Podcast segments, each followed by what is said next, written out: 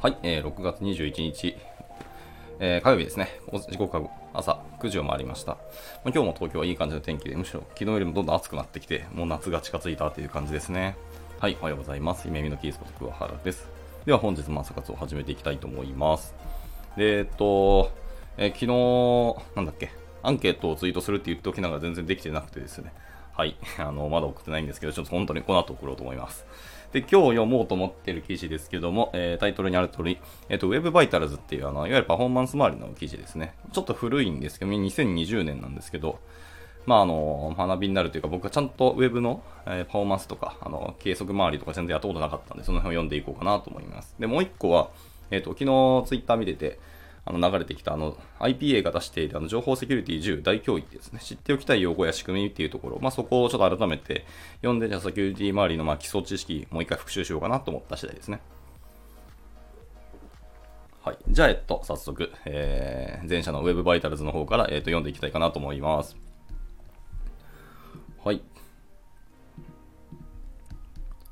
えっ、と、コアウェブバイタルズってやつですね。はい。コアウェブバイタルズの、まあ、測定及びレポートを実施するためのツール、まあ、コアスコア、えー改善するための推薦事項として、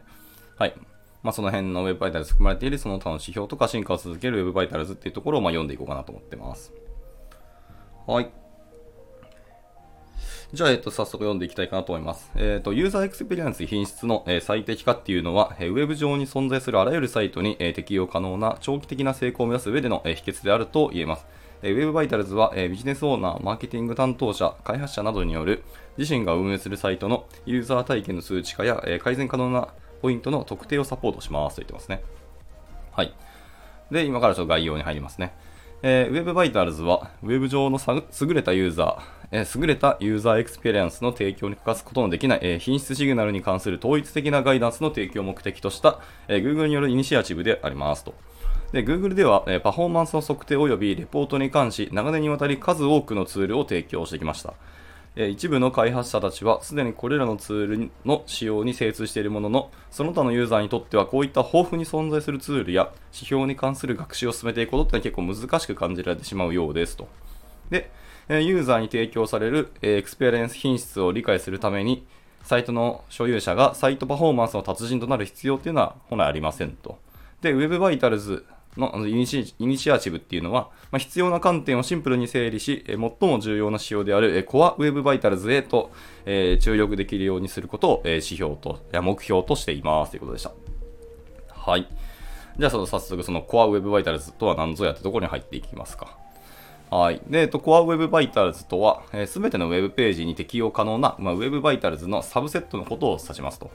で、えそのすべてのサイト所有者にとって測定する価値のあるもので、え Google が提供するあらゆるツールで採用されていますと。はいはいはい。なるほどですね。で、Core Web Vitals に含まれている各指標っていうのは、そのユーザーエクスペリエンスに関する特徴的な観点を提供し、まあ、フィールドデータの測定が可能であり、ユーザーを中心とした重要な結果に基づくユーザーの体験を反映しますと。はい。で、このフィールドデータっていうものと、あとユーザーを中心としたっていうところにリンクが貼ってあって、まあ、それぞれなんか別の、えっ、と、記事が、あの、貼ってますね。あの、WebDev っていうサイトなので、まあ、Google の出した、あの、記事だと思いますけど、えっ、と、こちらまで読んでいくとちょっと長そうな気がしているので、ちょっと軽く開いてみますね。ああ、はいはいはい、なるほどでした。ねそれぞれ、えっとですね、ユーザーの、ユーザーセントリックパフォーマンスメトリックスとかですね、あだから本当に指標とかの話をしてますので、えーかつこの記事だけで1本またすごく長いので、ここは割愛します。はい。まあ、後ほどこの今読んでる記事の、えー、とリンクをツイートしてるので、まあ、そこから辿っていただけると嬉しいなと思います。はい。じゃあ、えっ、と、続きで、続いていきたいと思いますね。はい。えー、で、Core Web Vitals を、えー構成する指標というのは、時間の経過とともに進化していて、え2020年現在のセットっていうのは、ユーザーエクスペリエンスが持つ3つの観点、いわゆる読み込み時間と、えーインタラクティブ性、そして視覚的な安定性安定性に焦点が当てられていて、まあ、以下の指標及び各指標の閾値っていうのが含まれますと。で、えっと、大きく3つですね。えっと、LCP と言われるものと、えっと、FID と言われるものと CLS です。えっと、LCP っていうのは、Largest Contentful Paint ですね。最大視覚コンテンツの表示時間っていうことですね。はい。で、これは、その読み込みのパフォーマンスを測定するための指標ですと。えー、優れたユーザーエクスペリエンスを提供するためには、ページの読み込みが開始されてからの LCP を2.5秒以内にする必要がありますと。はあ、今2.5に下がったんですね。僕の認識3秒だったんですけど、2020年時点で2.5秒なんですね。ま、よりパフォーマンスを求められるようになりましたね。はいまあ、そこがグッドと言われるものですね。で、そこで、えっ、と、 Needs Important、Improvement ですね。はい、最低でも4秒は必要だよなって言ってて、で、4秒以上かかるのはもうすでにそのサイトじゃプアだと言ってますね。はい。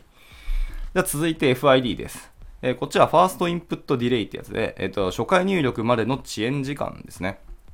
はい。で、これはインタラク性ボス、インタラク、インタラクティブ性を測定するための指標です。で、優れたユーザーエクスペリエンスを提供するためには、ページの FID を100ミリ秒以下にする必要がありますと。はい、はい、はい、はい。で、えっ、ー、と、こちらもそうですね。グッドは100ミリ秒で、えー、 Needs Improvement が300ミリ秒です。はい。で、それ以上はもうプアだと言っています。まあでもこの辺は多分わかるかもしれないですね、僕らもね。入力してるのになんか0.3秒待たされるって、結構多分人間としてはすでに感覚遅いというふうに思われると思いますね。はい。で、続きまして、ラストですね。えー、CLS です。これは、えー、 Cumulative Layout Shift ってやつですね。はい。で、これは何かというと、累積レイアウトシフト数、えー、っていうものです。で、視覚的な安定性を、えー、測定するための指標です。で、優れたユーザーエクスペリエンスを提供するためには、あページの CLS を0.1以下に維持する必要がありますと。はい。で、これも、グッドは0.1で、 Need、えー、 Improvement が0.25。で、それ以上は、えー、プアだということですね。はいはいはいはい。なるほどでした。で、えっと、よいしょ、すいませんね。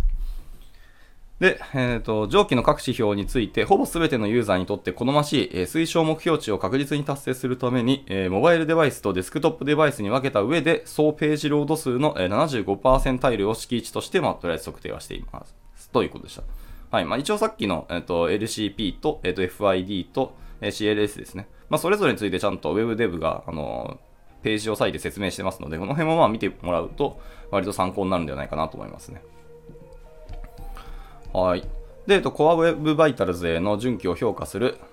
ツールっていうのは、上記の3つの指標すべてにおいて75%タイルっていう、えー、推奨目標値を達成している場合に、そのページを合格として判断するように、えー、設定されていますというところでした。はいはいはい。です。で、えーとまあ、これらの推奨事項の根拠となる調査及び方法論に関しては、まあ、Core Web Vitals の、えー、指標の敷地の定義っていう、またそのページも用意されているので、まあ、そこを参照してくださいというところですね。はい。ちょっともうこの記事、リンクだらけで、なんか、Core Web, Vitals をちゃんとやるためには、そもそも予備知識大量にいるってことはよくわかりました。はい。で、えー、と、じゃあ続いて Core Web Vitals の測定及びレポートを実施するためのツールとして入ってきますけど、えー、Google では Core Web Vitals をあらゆる Web Experience における重要な指標として捉えています。まあ、その結果として人気のある全ての Google 製ツール、はい。で、これもあのリンクが貼ります。貼ってますね。まあ、これらの、え、指標の採用に結構取り組んでいますと。で、このセクションでは Core Web Vitals をサポートするツールについてちょっと詳しく説明していこうかなと思います。そうでした。はい。で、そういてそのツールの説明ですけども、えー、Chrome User Experience Report っていう記事があります。はい。これもちゃんとまた別のリンク貼ってますね。これは developersgoogle.com なので、はい。ちょっと別の記事ですね。で、ここに、えー、あるものが、否定、えー、非特定化された実際のユーザーによる測定データを Core Web Vitals の各指標ごとに、まあ、収集するツールですと。で、このデータを活用すれば、えー、サイト所有者っていうのはページに手動でアナリティクスツールとかを設置しなくても、まあ、ホーバンスを素早く評価できるようになり、えー、ページスピードインサイツや、まあ、ササーチコンソールの Core Web Vitals レポートなどのツールを強化することもできるようになりますよと言ってますね。はい。まあ、一応他にもなんかツール2つ載ってて、えー、Chrome User Experience Report と、えっ、ー、と、ページスピードインサイツと、あ、さ、さっき出てきたやつですね。サーチコンソール、えー、サーチコンソールですね。Core Web Vitals Report っていうですね。まあ、いわゆるレポートだったり、そういうインサイツっていうものを使って、あの、自分たちのサイトっていうのをあの計測できますよって言ってます。で、ちゃんとそれぞれ、えっ、ー、と、LCP も FID も CLS も、あの、測定できるような項目があるよってことを示してますね。はい。で、もちろんこれらの、えー、ツールの使い方であったりとか、まあ、そういうユースケースごとに最適なツールの選別に関する、まあ、ガイドラインとか、あ、ガイダンスですね。っていうものが、えっ、ー、と、また別の記事にもありますと。Web バイタル測定の概要というのがあるので、まあ、もしこう導入しようと思っている方は、そっちの記事のリンクを見てくださいってことでした。はい。で、続いて、えー、Google Chrome User Experience Report っていうのが提供する、えー、データの活用によってサイトのパフォーマンスを素早く評価できるようにはなりますが、えー、正確な診断、監視、パフォーマンスの低下に対する、え、迅速な対応などは実施するために必要となる可能性がある、え詳細なページビュー単位のえー、テレメトリーというのは提供されませんと。まあ、そのため、えー、サイトには実際のユーザーを監視する仕組みを、えー、独自に設定しておくことをもちろん強くお勧めしますよということでした。はい。まあ、もちろん、あの、サポートはできますけど、これに依存するんじゃなくてっていうところですね。はい。まあ、先生、監視とかっていうのは実際このツールでは多分できなさそうなので、これは多分いい法則ですね。はい。で、続いて、JavaScript で Core Web Vitals を測定するっていうところですね。これより具体的な話ですね。はい。で、えっと、Core Web Vitals の各指標っていうのは、え標準の Web API を使用え使用して JavaScript で測定することができます。えー、Core Web Vitals の各指標をすべて測定するためには、えー、Web Vitals JavaScript ライブラリを使用するのが最も簡単ですと言ってます。えー、っと、Web Vitals っていうあのリポジトリがありますね。そのリンクが貼ってます。で、これはまあ Google Chrome のあのオーガニゼーションの中に入っているリポジトリですね。はい。あの JS 製なんで、まあ、これをインポートしてくださいってことでした。多分 NPM にそのまま公開されてるっぽいですね、これは。はい。で、このライブラリっていうのは、その前述したすべての Google 製ツールでレポートされている方法に完全に一致する方法で、まあ、各指標を測定することができる、まあ、基本的な Web API を集めた小さなラッパーですよと言ってますね。はい。あ、これすごくえわかりやすいとかありがたいですね。で、このライブラリを使用することによって、まあ、各指標の測定っていうのは単一の関数の呼び出しと同じぐらい簡単になります。はい。まあ、詳細な使用方法とか API に関する、えー、ドキュメントっていうのは、まあ、それぞれの、あの、また、リンクがありますので、見てくださいと。で、このリンクっていうのが、えー、この Web Vitals Library の README ですね、に、えー、っと、リンク、詳細なものが書いてあるので、その辺を見てくださいということでした。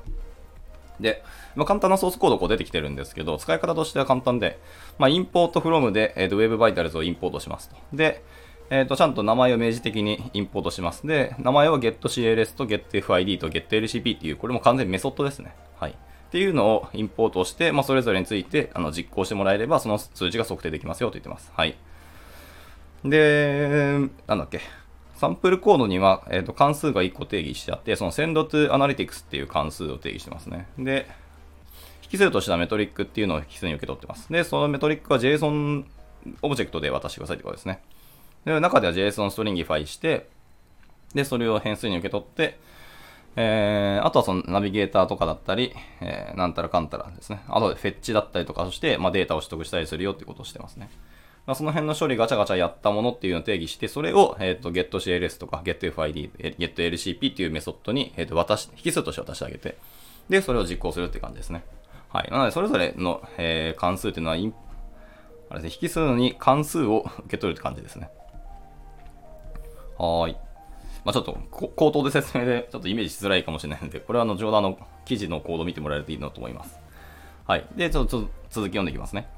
えー、Web Vitals ライブラリを使用して、えー、Core Web Vitals データを測定し、えー、Analytics エンドポイントへと送信するようサイトを構成したら、次のステップはそのデータの集計及びレポートを実施し、えー、推奨式値ですね。あのページ別訪問数の少なくとも75%を満たしているかどうかというのを確認することができますと。で、一部のアナリティクスプロバイダーには、Core Web Vitals の各指標のサポート値が最初から組み込まれていたりしますが、そうでない場合であっても、えー、Core Web Vitals を各ツール上で測定可能にするための基本的なカスタム指標機能というのは備わっているはずですと言ってますね。で、その一例として、えー、サイトの所有者が Google Analytics を使用して、まあ、Core Web Vitals を測定することができるあ Web Vitals レポートっていうのがありますよと言ってますね。で、これも、えっ、ー、と、GitHub リポジトリのリンクが貼ってますね。で、これは Google Chrome Labs っていう別のオーガニゼーションですね、さっきと。で、それの中に Web Vitals Report っていうあの、リポジトリが入ってる感じです。で、その他のアナリティクスツールを使用して Core Web Vitals を測定する場合のガイダンスについては、えー、Web Vitals をフィールド測定するためのベストプラクティスっていうまた別の記事があるので、そこを見てくださいということでした。はい。で、また、その Web Vitals Chrome 拡張機能っていうのがあるらしいですね。はい。で、これもリンク貼ってあって、えー、これは、さっき出てきたの Google Chrome っていう、えー、オーガニゼーションの中に入ってるリポジトリですね。はい。まあ多分これ Chrome のエクステンションで使えるんだと思います。で、まあ、これを使用すれば、コードを記述しなくても、Core Web Vitals の各指標をレポートすることができるようになりますと。はい。なので、まあ、ざっくりやりたい人は普通に Chrome 拡張でインポートして、あの、そのまま使ってもらえればってことですね。で、それをちゃんとソースコードレベルで、ここのメソッドだけにピンポイントでとか、ここの、あれですね、フェッチのところだけでや見たいとかっていう細かなところをやる人は、えー、Web Vitals のあのライブラリーを NPM からインポートして使ってくださいということですね。はい。で、まあ、この拡張機能というのは各指標の測定に Web Vitals ライブラリを使っていて、まあ、内部的に使っているので、まあ、それを使って Web 閲覧際にユーザーにも表示もできますよと言ってます。はい。で、この拡張機能っていうのは自身が運営するサイトや、まあ、競合他社のサイト、あ、そっか、競合他社のサイトも確かに使えますね。Chrome 拡張があれば。とりあえず画面から測定はできますのでね。で、そして Web 全体のパフォーマンスを把握する場合にももちろん役立ちますよって言ってますね。はい。もちろんさっき述べてきたツールは全部 LCP、TFID、CLS、全部あのちゃんと測定できますよって言ってますね。はい。で、えっと、開発者の方で、これらの指標を基本的な Web API を使用して、まあ、直接測定したいなという場合には、まあ、以下のガイドから詳細な実装手順というのも確認、えっと、いただきますと。はい。今言ってたその3つの指標ですね。LCP、FID、CLS っていうのの、え、測定を JavaScript を使ってどうやってやるのかっていうのが、そのそれぞれ個別に記事のリンクが、あの、貼ってますので、その辺見てくださいっていうことでした。はい。で、まあ、一般的なアナリティクスサービス、まあ、独自の社内アナリティクスツールというのを使って、これらの指標を測定する方法に関しては、えっ、ー、と、Web Vitals はフィールド測定するためのベストプラクティスっていうさっき出てきたリンクっていうのを見てください。その中にも、その、カスタマイズしたアナリティクスツールとかを使っている場合も、あの、でき、対応する方法を書いてますよって言ってますね。はい。で、続いて、えー、Core Web Vitals の、えー、ラボ測定を実施するためのツールってなんだ？ラボ測定ってなんだ？ちょっとわかんないな。はい。ちょっと読んでいきます。はい。で、Core Web Vitals に関しては、まあ、フィールドデータの測定が何よりも優先されますが、まあ、その多くはラボデータの場合でも測定が可能ですと。で、そのラボデータの実施、えー、測定っていうのは、まだユーザーに対して公開されていない、えー、開発段階の機能のパフォーマンスをテストする場合に最適な方法ですと。うん、で、またパフォーマンスの低下を事前に察知したい場合にも、えー、最適ですと。はい。で、ラボ環境で Core Web Vitals を測定する環境には以下のツールが使用可能ですと。はあ、ラボって言ってるから、まあ、いわゆる僕らで言う、なんかステージングとか、あの実装途中のものかな。はい、そういう環境で、まあ、Web Vitals を測定する場合には以下のツールとして、まあ、いわゆる Google の、あれですね、Chrome DevTools と、あと Lighthouse ですね。はいはいはい、なるほど。この辺を見てくださいってことでした。ただ、えっ、ー、と、DevTool とか Lighthouse の方だと、LCP と CLS は取れるんですけど、FID っていうのは使えませんよって言ってますね。まあ、その代わりに、えっ、ー、と、TBT ってものがあるので、そこを使ってくださいと。はい。えー、TBT はトータルブロッキングタイムの略だそうですね。はい。まあ、ちょっとこの辺説明があるんで、そこも読んでいきます。えー、ライトハウスのようなユーザーが存在しない、えー、シミュレーション環境でページの読み込みを行うツールっていうのでは、まあ、FID を測定することができませんと。はい。FID の測定にはま、ユーザーによる入力が必要になりますっていう。確かにそうですね。で、ただし、えっ、ー、と、TBT、えー、トータルブロッキングタイムですね。いわゆるあの合計ブロック時間ですけど、っていうのの指標っていうのがラボ環境で測定可能であって、まあ、FID に優れた代替指標となりますと。はい。で、えっと、ラボ環境での TBT の改善に伴うパフォーマンスの最適がなされることによって、まあ、実際のユーザー環境での FID もあの一緒に改善されるはずですよと。はい。まあ、口述するパフォーマーに関する、えー、推奨事項というのも、あのー、参照してくださいということでした。はい。まあ、で、ラボ環境での測定っていうのは、優れたユーザー体験を提供する上で、えー、不可欠な要素ではありますけど、えー、実際のユーザー環境での測定にとって変わるものではないですよっていうのだけ注意してくださいと。はい。まあ、サイトのパフォーマンスっていうのは、えっ、ー、と、ユーザーが使用するデバイスの性能とか、ネットワークの状態、まあ、デバイス上の別のプロセスを実行状況とか、はい。また、えー、ユーザーによるページの操作方法に応じて、まあ、大きく変化しますよねって言ってます。そりゃそうだよね。で、実際に Core Web Vitals の各指標のスコアっていうのはユーザーの操作に影響を受けます。はい。正確な全体像を把握することができるのは実際のユーザー関係の測定のみですよって言ってますね。はい。まあ、この辺はまあ皆さんもあの認識の通りだと思います。はい。続いて、えっ、ー、と、スコアを改善するための推奨事項です。えっ、ー、と、Core Web Vitals の測定によって、えっ、ー、と、改善点を見つけたら、まあ、次のステップはもちろん最適化ですよということですね。で以下のガイドでは、えページを最適化するために必要となる、え具体的な推奨事項を Core Web Vitals の各指標ごとに、え紹介をしていますと。はい。っていうところです。まあ、これもさっきの3つの指標ごとにそれぞれ最適化するっていうあの記事が、あの書かれてますので、そこの辺を見てくださいっていうことでした。はい。で、えっ、ー、と、Web Vitals に含まれているその他の指標っていうところですね。これが最後のセクション。あ、もうあと2つですね。はい。えっ、ー、と、Core Web Vitals は、えー、優れたユーザーエクスペリエンスについての理解を深め、それらをユーザーに対して提供する際に、まあ、重要な意味を持つ指標ではありますが、えー、重要な指標はこれ以外にも、え存在しますよと言ってます。えそういった Web Vitals のその他の指標っていうのは、多くの場合、えー、Core Web Vitals の代替指標または補足指標として機能し、えユーザー体験をより大きな観点から把握して、え特定の問題を、え診断したりする場合に役立ちますと。はい。じゃあ本当名前の通りで、まずは Core Web Vitals っていうところを注目してみていこうと。で、それがないとか、そこだとカバーできないっていう別の代替指標というのが欲しいときに、使うっていうのがいいってことですね。はい。で例えば、その、さっき出てきた、あ、違いますね。例えば TTFB ですね。Time to First Byte ってやつです。まあ、サーバーの初期応答時間っていうものとか、えっ、ー、と、FCP ですね。これは皆さん、あの、よく聞いたことあります。あの、ファーストコンテンツフルペイントですね。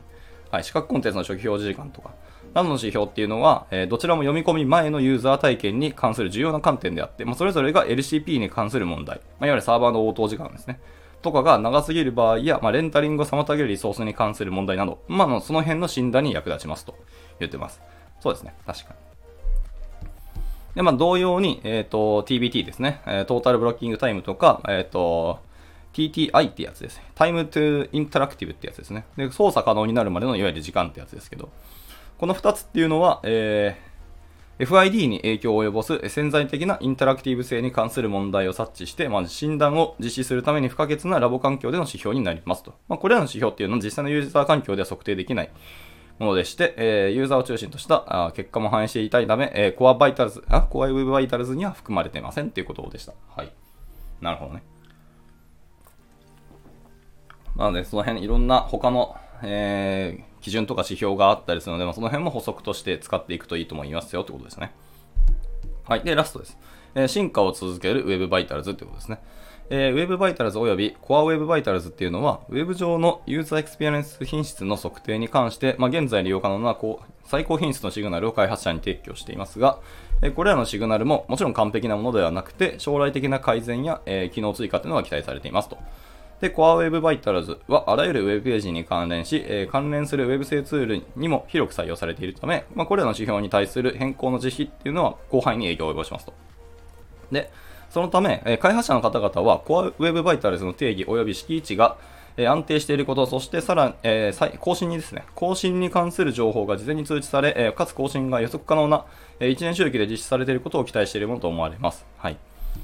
で、えー、Core Web Vitals の、えー、その他の、えー、指標はコン、指標はコンテキストやツールに特有のものが多く、えー、実験的なものとなる場合もあります。で、そのため、それらの指標の定義及び敷地はより頻繁に変更される可能性があります。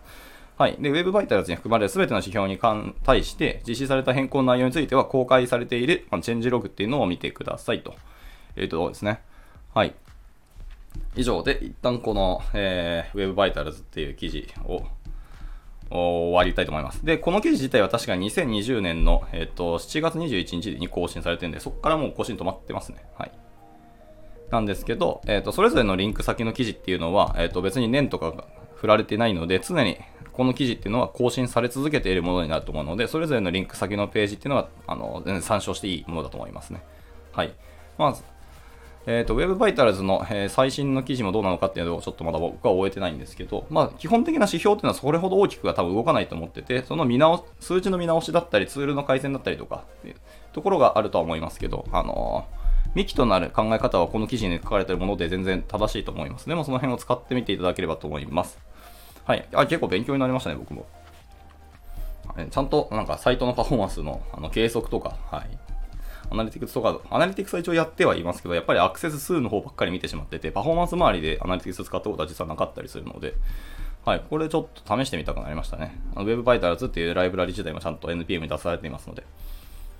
はい、というところで、まあ、この辺も使って、まあ、ユーザー体験をより良くするために、えっ、と、いろいろ計測して、改善、えー、最適化していくっていうのは大事だよねっていう話ですね。まあ、この辺ちょっと僕も、つい先週ですかね、こう Web バイタルズの記事、久しぶりにあの目にする機会があって、改めてちょっと勉強したくなったので、今日読んでいきましたっていうところですね。はい。そうしましたら、えーと、残り5分か。ちょっと僕予想では、この記事もっと早く読み終わる予定だったんですけど、5分だったので、えー、もう1個の方ですね。えー、IPA が出している情報セキュリティ10大脅威っていうところですね。まあ、知っておきたい用語や仕組みっていう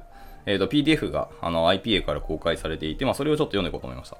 でしかもこの PDF 自体が2022年の5月ですね。つい先月出たものなので、まあ、もともと出たものをアップデートしたのかどうかはちょっとわかんないですけど、はい。まあ、これを読んでいこうかなと思いますと。で大きく、えー、3章に分かれて、1つ目は理解は必須、2つ目が知っていますか？というところで3章目が合っていますか？その意識みたいなところですね。はい、というところをちょっと見ていこうと思います。まあ、いわゆる一章というのは本当になんか予備知識というか、何も名前すら知らないみたいな人たちのためにあの書かれたものっぽいですね。なんか脆弱性とか多段階認証、もしくは多要素認証ですね。はい、まあ、キャッシュレス決済とかスマホ決済やなんやかんやみたいなところですけど。